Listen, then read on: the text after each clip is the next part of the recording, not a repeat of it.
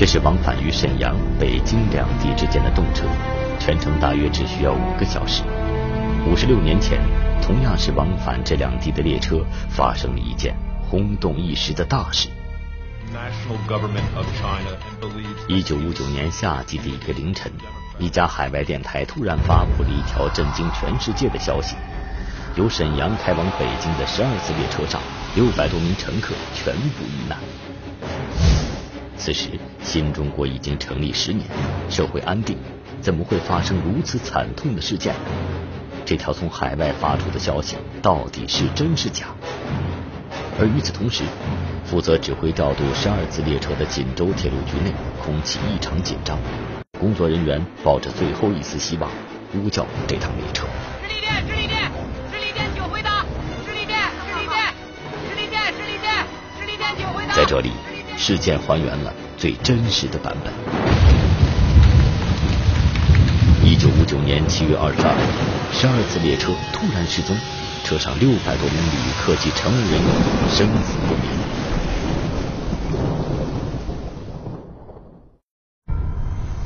说起十二次列车，这在当年可算是大名鼎鼎。它的前身是四三次列车。建国初期啊，火车编号越小，意味着它越重。当时往返于北京和莫斯科的是二一次列车，紧随其后的。就是往返于北京和沈阳的四三次列车，也就是今天我们要讲的十二次列车。这辆列车的乘务组又叫三八青年包乘组，因为四十七名乘务员，除了一名乘警和一名行李员，其余都是二十岁左右的女孩子。这在当时整个东北铁路系统乃至全国铁路系统都是独一份儿。一九五九年夏天。十二次列车却在从沈阳出发几个小时后突然消失，车上六百多人也下落不明。好端端的火车怎么说没就没了呢？列车和它上面的乘客到底发生了什么？今天让我们聆听当年的列车长张敏元等人的讲述，探寻十二次列车失踪的绝密往事。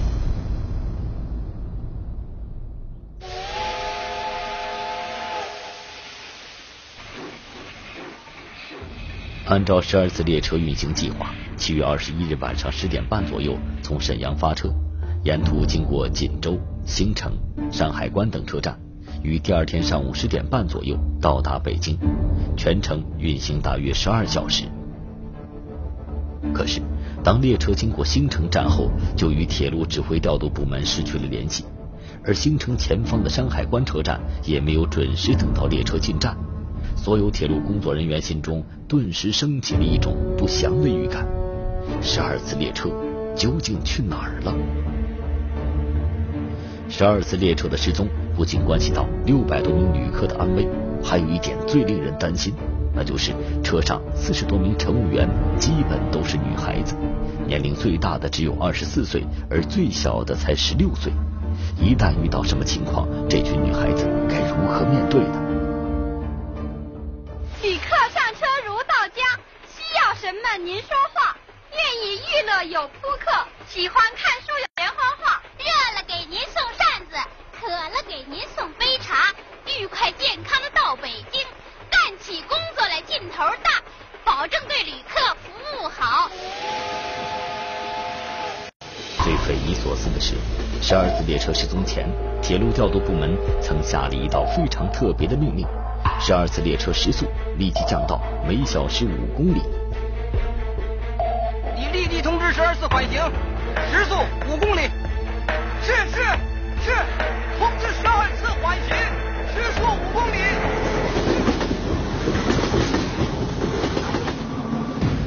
时速五公里，什么概念？我刚才从后面走到前面，大概也就是时速五公里左右。火车行驶这样的速度，你能想象？当年铁路调度。究竟为什么要让火车突然减速？十二次列车的失踪会不会与这突然的减速有关呢？在欧洲东部和俄罗斯流传着一个有关幽灵火车的传说。据说啊，经常会有一列古老的火车，不知从哪儿就突然冒出来了，最后又消失在一团白雾中。同时消失的还有不小心上车的乘客。当然，这也只能是一种传说。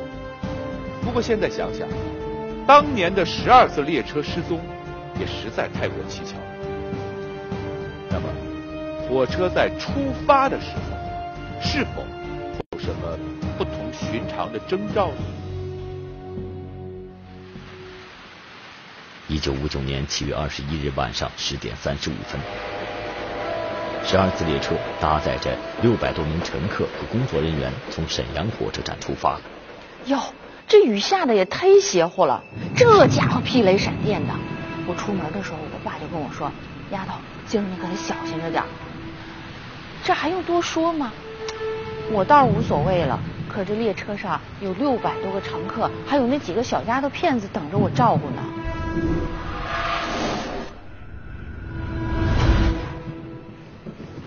哎呦，你说这雨下的，这没完没了。车上的旅客呀，都在说这大雨的问题。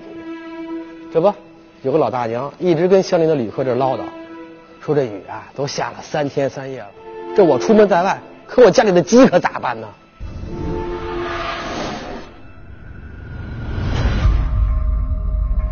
这一上车呀，这几个小丫头片子叽叽喳喳的，好像有说不完的高兴事儿。哎呦，没心没肺的一个一个，所以啊，我就赶紧告诉他们，都别闹了，快点去到各自的车厢，赶紧检查一下。由于是后半夜，乘客们都睡熟了，乘警李日奎查看一番后，也打了个盹儿。突然，他被惊醒了。哎呀，我这正打盹呢，突然间列车猛地晃了一下，不是，这咋回事这是？这火车可不像公交车，路不好会忽颠忽颠的，这肯定是出了问题了。曾经李日奎和列车长张敏元一番合计，猜测很可能是铁道路基被雨水浸泡变得松软，于是立即找到司机，要求减速。那个天呀，就像是被土漏了似的，雨下的太大，连路基都给泡软了。当时已经减速，可还是不怎么稳当。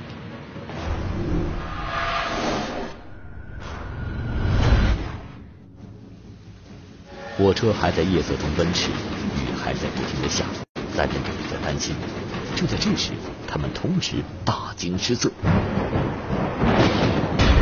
我一看，哟，前面有一个大火球在那儿跳，这啥玩意儿？这么大雨它都浇不灭呀！好像是有个人，他站在铁道中间，烧了什么？他要拦火车，他不要命了吧他？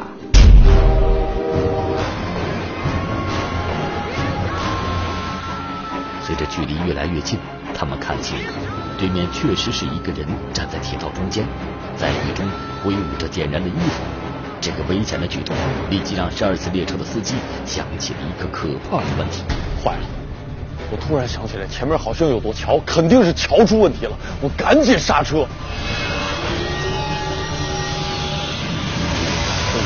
下的太快，什么都看不清。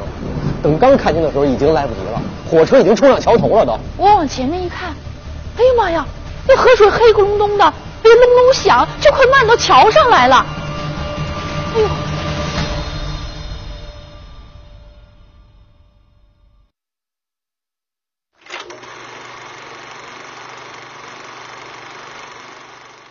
同志们，气候条件不好，地面没有信号联络，执行任务有一定的困难。但是，为了旅客和工作人员的生命安全，党要求你们一定找到十二次，一定把支援的物资送到。保证完成任务，保证送到。书记，齐了。同志们，十二次的遭遇，就是我们公社的遭遇。车上旅客的困难，也就是我们公社老乡们的困难。你们在没有明确目标的洪水中，去寻找十二次，任务是很艰巨的。但是，一定要找到他们，把粮食送到。一定找到，一定送到。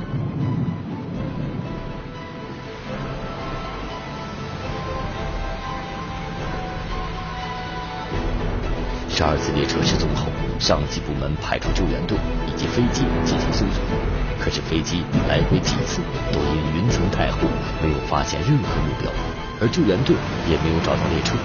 不过，他们在铁路桥下游却找到了十二次列车的方向盘。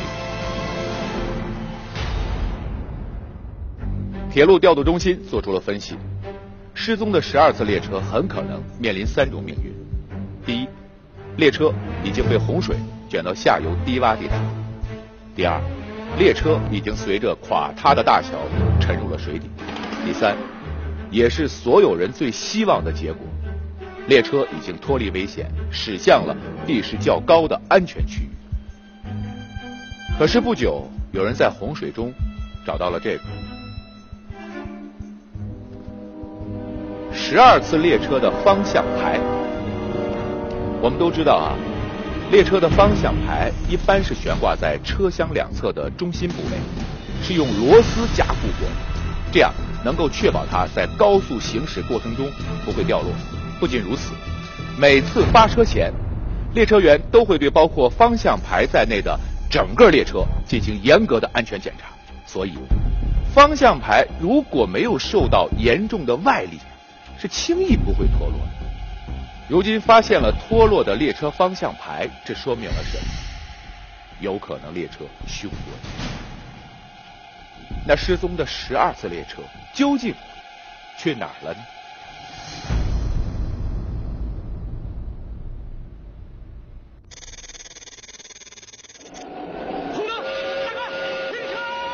说时迟，那时快，十二次列车司机赶紧拉起制动闸，车轮与车轨摩擦，冒出巨大的火花。哎呦，谢天谢地，这车呀，终于停下来了。已经有好几十车厢啊都上了桥了。这拦路的是个养护工人，他把自己衣服给点着了。这到后来我才知道，啊，因为是雨太大，司机根本看不清这灯光标志。这养护工人急中生智，把自己衣服脱下来，将他没有给点着了。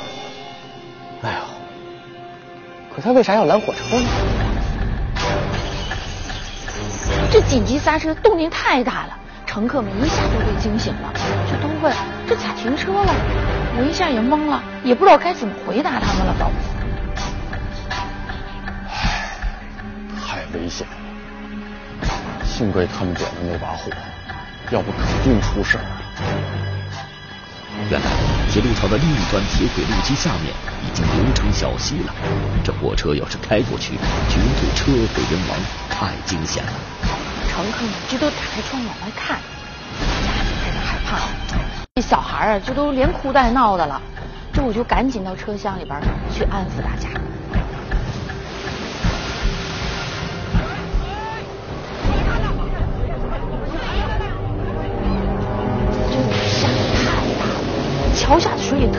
特别汹涌，我记得呀，这桥墩子以前最起码水深有七八米，往下瞅都瞅不着水面。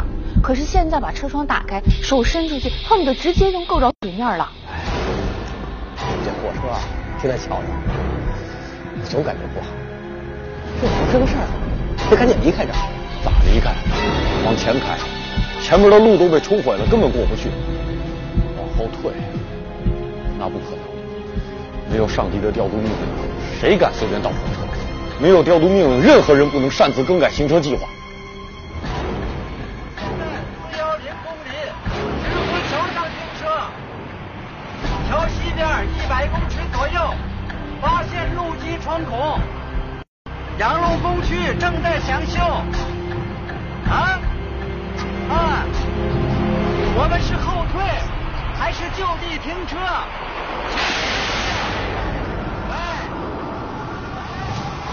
十二次列车赶紧联系上级，但由于降雨毁掉了通讯线路，电话一时无法接通。可洪水负责人乘经理立刻意识到，必须采取行动。这眨眼功夫，水就涨上来了。没看不行，赶紧倒车。这水要涨上来，全车人的命就都没了。一切听调度，这是铁的纪律，你不懂吗？你以为这是你家的毛驴车呀？说倒就倒。后边有火车撞上来怎么办？乘客全乱了，会出大事的。这全车可有六百多条人命，我是人民警察，我必须要采取措施了。赶紧倒车，出了问题我负责。好家伙，这小子他跟我掏枪啊！你到底要干什么？凌晨，火车孤悬在铁路桥上，桥下的水不断上涨，冲击着桥面，咆哮的洪水一阵阵向桥面冲来，眼看桥和车就要被大水吞没，十二次列车和六百多条人命危在旦夕。抓紧抢修，争取列车通过，需要多少时间呢？就在双方僵持不下时，电话突然接通了，锦州铁路局的调令也下来了，批准倒车。十二次列车后车尾变线车头退出铁路桥，令所有人后怕的是，仅仅十六分钟后，铁路桥轰然倒塌，消失在洪水中。当时这铁轨呀都快拧成麻花了，洪水涨得也老快了，司机这车也倒得老快了。多危险！火车刚离开桥十几分钟，桥就塌了。幸亏小李，这小子居然跟我掏枪！哎呀，跟我一样，也是头倔驴。我们的司机啊是个好同志，他开了一辈子的车，从来没犯过错误。可这次呢，擅自倒车是要冒很大风险。可幸亏上边及时下了调令。十二次列车撤退到了一个名叫前卫车站的小火车站。就在所有乘客和工作人员刚要松一口气时，突然远处传来了三声枪响。枪呢？这是咋了？我呀，以前当过兵，后来转业当了武士，这枪声立刻让我警觉了起来。到底发生什么事情？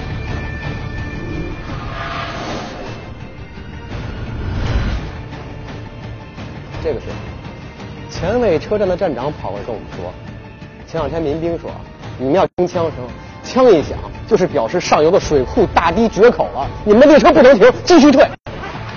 刘工长，我们营长叫我通知你，石河上游洪峰下来了，咱们这也有爆发山洪的可能，叫你们随时准备好。听到枪声，你们就撤到山上去。知道了，走。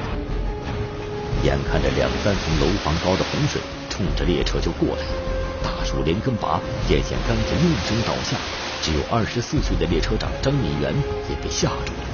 那洪水的声音啊，就像那公园里的老虎，哎呦，饿疯了似的，嗷嗷嗷就那么叫啊，那声音老大了。倒车，快倒车呀！列车长张敏元通知司机快速倒车。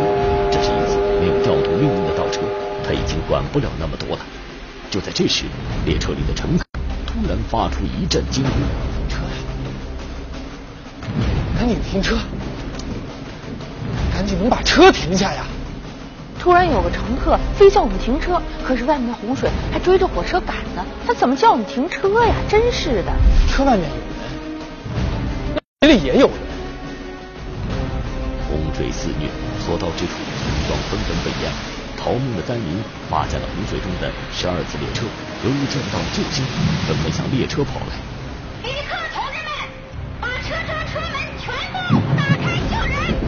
而此时，列车长张敏元也命令所有人打开车门和车窗，准备救人。所有人都在喊：“老乡，都快往这边跑！”我就让广播员赶紧通知乘务员，把车窗和车门都打开，准备救人了。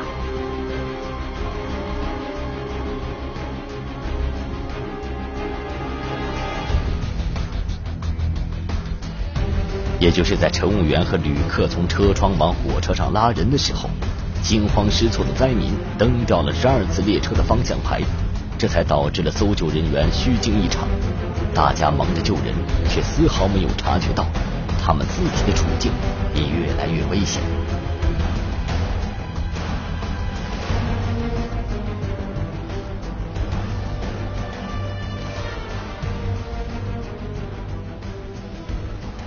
这帮小丫头啊，都比我还年轻，有的小的才十几岁，都挺害怕的。这一边往车上拽人，一边吓得这腿肚子都直突突。哎呦我的妈呀！有的村民呢还顾着大包，我说这大包你就甭要了，你还要它干嘛呀？赶紧要命吧！在这个时候，乘车的人都帮着乘务员准备救人，我们停车啊，把我们自己拉到一个危险的境地。可是谁知道这个洪水它涨到什么时候呢？但是也不能见死不救。这一把他就瞪住个老大爷，哎呦，这洪水冲的老大爷浑身上下连根布条都没有了。这小丫头们都没结婚呢，也顾不上那些，就赶紧扯个桃子单子把大爷裹上，赶紧都送到卧铺的车厢里去了。洪水撵着列车走，十二次列车继续往后退，到了安全点的地方又停下来救人。就这样走走停停，先后三次，总共救上来三百五十多名灾民，他们是幸运的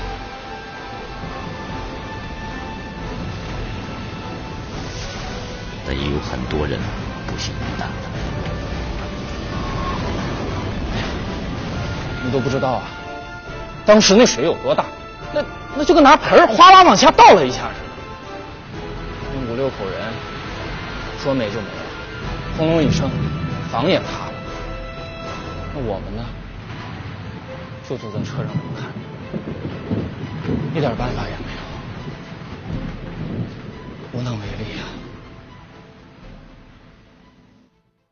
十二次列车最终停在了一个山坡上，暂时脱离了被洪水吞没的危险。但新的问题又来了。哎呀，这些被救上来的灾民呀，在那儿又是哭又是闹的，那那就跟发了疯一样寻找自己的家人。是，这我们也理解。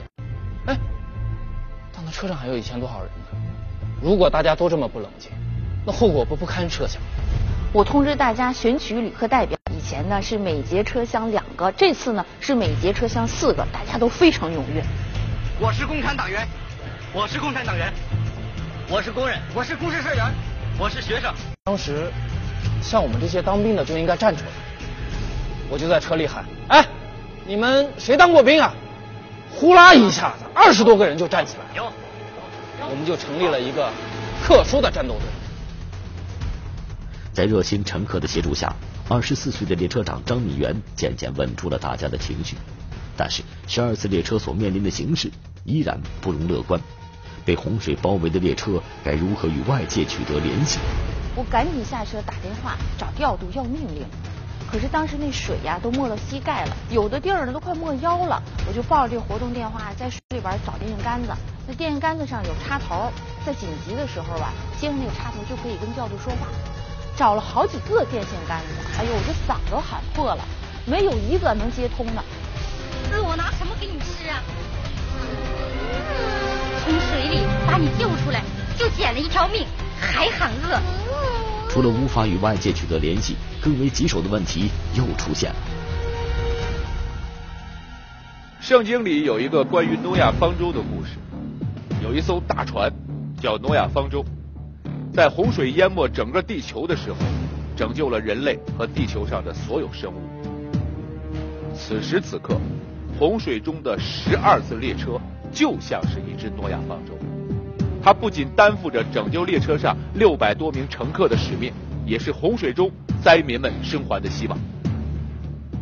诺亚方舟上有吃有喝，但是十二次列车呢？由于是夜间行驶，列车上并没有准备正餐，一箱的面包早就分完了。算一下，六百多名乘客，三百多名灾民。这就将近一千张嘴。列车长张敏元究竟该怎么办呢？列车长张敏元让列车员们翻遍了整列车厢，只找到了十二个面包和十根香肠，这点东西怎么够分？这帮丫头就来跟我说：“哎呦，小孩病人都饿了，这可怎么办呀？”我也犯难了，就翻箱倒柜的找了。这车厢里呢，也就找出了个有十二个面包，十个红肠。这这么多的旅客怎么分呢？哎呦，当时是一点招都没有。旅客们呀，纷纷把自己的包打开，拿出点心，呃，有面包，有鸡蛋。虽然他们也很饿，但是呢，他们还是放到这儿让我分。那我就把这些吃的分给老人，分给孩子。可他们也不吃。这一下弄弄得我还挺为难，也很感动。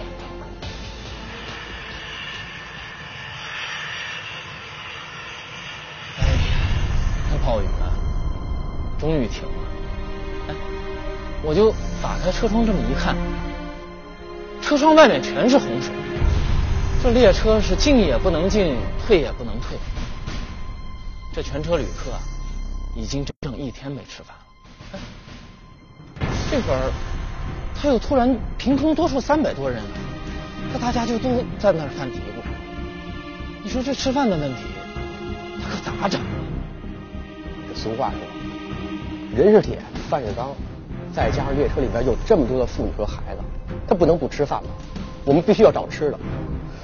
我想起在救灾民的时候，我看见水里泡了很多的白色口袋，很多装的满满当当的，我就往那个水里那么看，哎，这我看到了，应该是那个粮库里的那种口袋，这个应该是上游的那个粮站被冲坏了，冲下来了。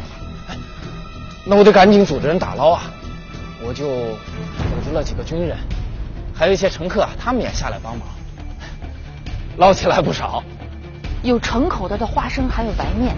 哎呦，这么好的东西，可惜都让水泡了。可奇怪的是，面对成袋的花生，饿了一天的乘客们却没有人伸手去拿着吃，这又是怎么回事呢？一切行动听指挥，不拿群众一针线，一切缴获要归公，这是我们必须遵守的三大纪律。总不能眼睁睁的看着这千把口子的人挨饿吧？正当张敏元犯愁时，附近一个公社的书记来了。张敏元两眼顿时一亮，我就跟书记说：“我说我们现在没吃的了，您得给我们批点粮食啊。”书记说：“哎，你们抢救出那么多粮食还不够啊？”我说：“那您得说话呀，您不说话我们哪敢动呀？”就这么着，书记啊批了我们十六袋白面。白面有了。张敏元让乘警李瑞奎带领部分乘客到五里之外还没有被洪水淹没的村子，组织大家烙饼。那提到在野外做饭，我们这些当过兵的人可有经验了。嗯，就以军人为骨干，组织了大概有五十个群众吧。我们成立了十个烙饼小组，我们就趟着水走到五公里外一个没有被水淹的村庄，大家就在那儿。热火朝天的在那烙饼，这面呀拿水泡过，所以烙饼的时候都不用加水。可就是烙完之后它是黄色的，所以好多那个乘客就都问我了，哎，说这是苞米面的还是白面的呀？我说你就甭管，总之啊，你们吃完之后都不缺钙。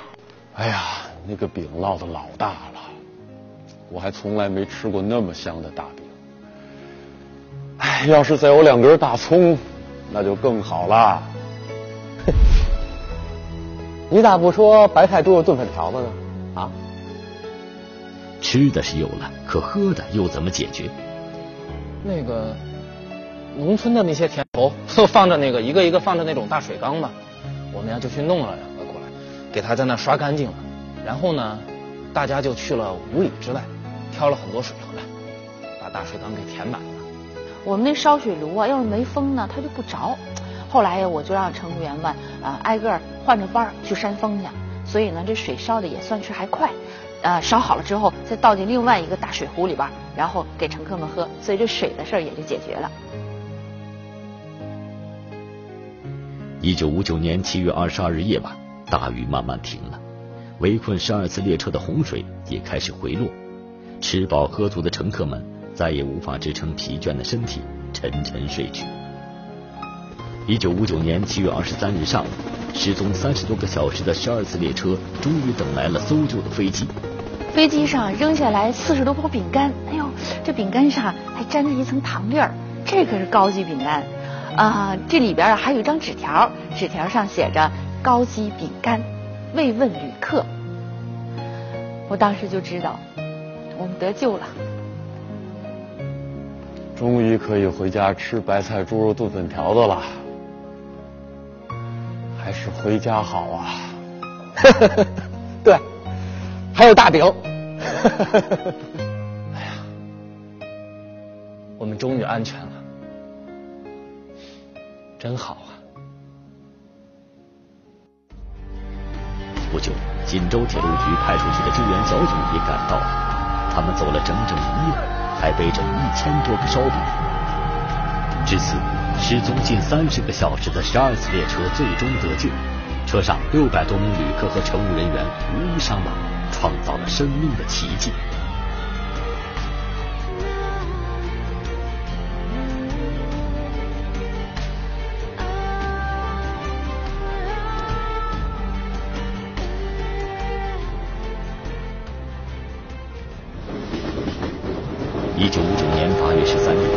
铁道部部长滕代远签署表彰命令，并颁发了铁道部一号奖状，把新中国诞生后铁路系统的最高荣誉奖授予十二次列车。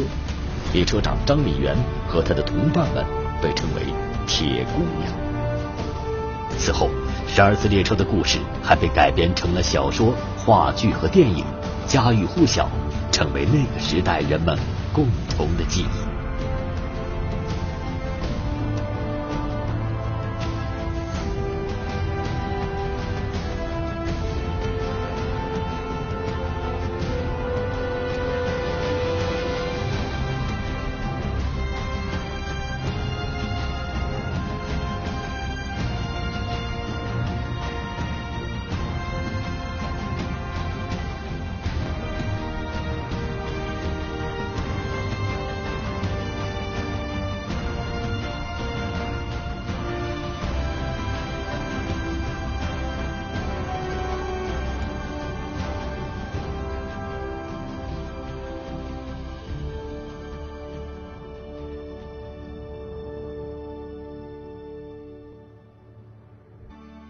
五十六年前，张敏元和他的同事们被称为英雄。五十六年后，我们再回过头去发现，其实他们跟我们很多人似乎没有什么区别。由此，我想到了一个问题：英雄和普通人之间到底有多少距离？答案是不是应该这样哈？其实吧，英雄原本就是普通人，他们之所以被称为英雄。就是因为在关键时刻，他们因为责任、勇气、智慧和爱心，能够挺身而出。而正是这种挺身而出，让人们铭刻在心里，牢记进脑海。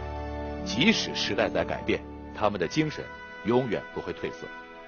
感谢各位的收看，《绝密往事》，再见。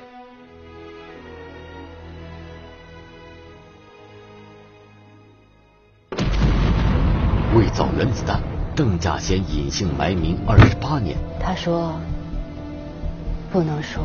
二十八年后，夫妻再次相聚时，邓稼先却因为一场突发核事故身患癌症。他身体里头的各项化验指标都很糟糕。邓稼先的身体遭到了一种剧毒放射性元素的污染。五张绝密照片为您揭开邓稼先隐匿二十八年的核弹秘。